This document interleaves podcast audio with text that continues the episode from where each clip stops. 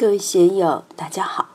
今天我们继续学习《禅说庄子齐物论》第一讲“地赖、人赖与天赖”第三部分。大家可以通过查看本的声音简介了解学习内容。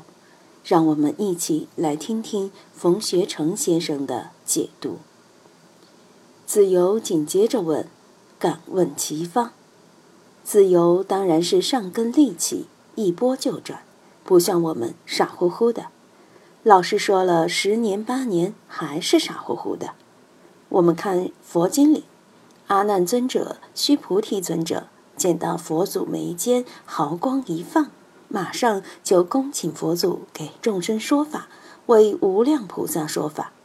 下面，子琪给我们展现了他的道上境界。如果没有道上的境界，我们是见不了这样场景的。一般的人自出生以来，眼耳鼻舌身意的门窗就敞开了，但里面装的是什么呢？大家要好好反省反省。为什么我们不能得闻天籁，而南郭子期能闻？我们先照着书念下去，看子期怎么说。夫大块爱气，其名为风。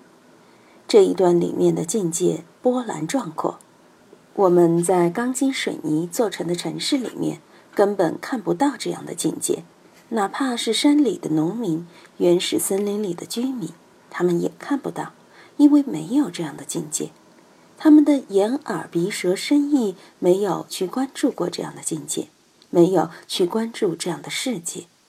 首先是大块爱气，什么是大块？大地乾坤是大块，宇宙是大块，大块爱气，人是有生命的，乾坤也是有生命的，一阴一阳之为道嘛。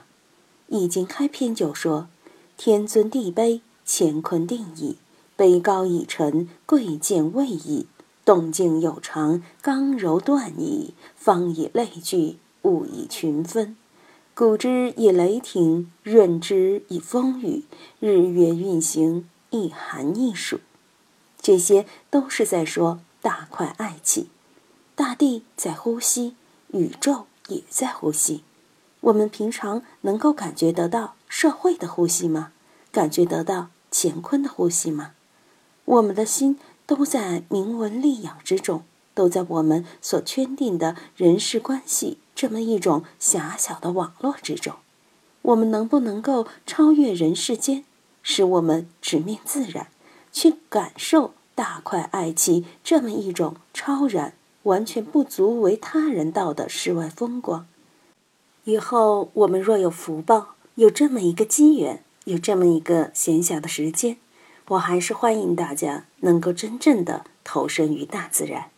就像金庸武侠小说里面写的武林绝顶高手那样，俊男靓女都发愿说：“离开江湖吧，找个没人的山谷，我们小两口去过好日子吧，远离江湖恩怨、江湖仇杀。”大块爱气这一句，我们要好好去感觉感觉。我们这个肉体也是大块，它也在爱气。这个爱气还不仅仅是在呼吸之间，我们举心动念的时候是爱气，我们喜怒哀乐的时候也是爱气。怎样去体会这个？放在后面再说。其名为风，是为无作，作则万窍怒号。我们所知的大块爱气，最明显的就是风。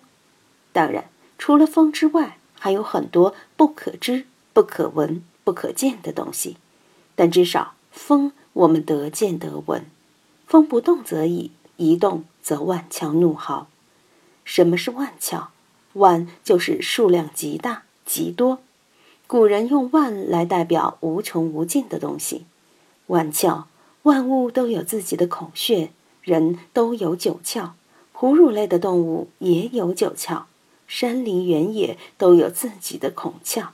在风的作用下，都会发出各自的声音，怒嚎，而独不闻之六六虎？六六，长风呼啸的声音，在刮大风的季节，那个风呜呜呜的声音。大家去过大理吗？知道什么是风花雪月吗？下关的风，上关的花，苍山的雪，洱海的月，这些就是风花雪月。我去过两次下关，哪怕住在宾馆里面，只要太阳一下山，那个风就呜呜的开始了，老是七八级的风。我们这里如果有那么大的风，你会害怕风把房子吹翻？下关的风很大，就像要把山吹垮一样，非常可怕。当年我在高原的时候，在跑马溜溜的山上，西边的新都桥监狱。春天的风一来，就像沙尘暴。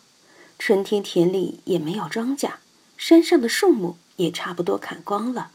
那里的春风，不是南朝文学家秋池与陈伯之书中所写的“暮春三月，江南草长，杂花生树，群莺乱飞”，不是那个美景。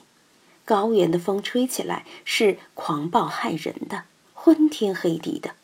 高原上的风是一番景象，广州的风呢？台风一来，寒潮一来，住在楼上，关着窗户，只看见对面山上的树摇曳不休。有的时候会把门窗吹得哗哗哗的乱响，把雨棚吹得轰轰轰的响。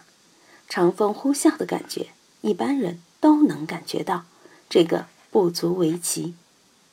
山林之未摧。大木百围之窍穴，这篇文章是在战国时期写的，其情境不外在长江流域、淮河流域、黄河流域一带。战国时候都是农耕文化，不像现在是机械化时代。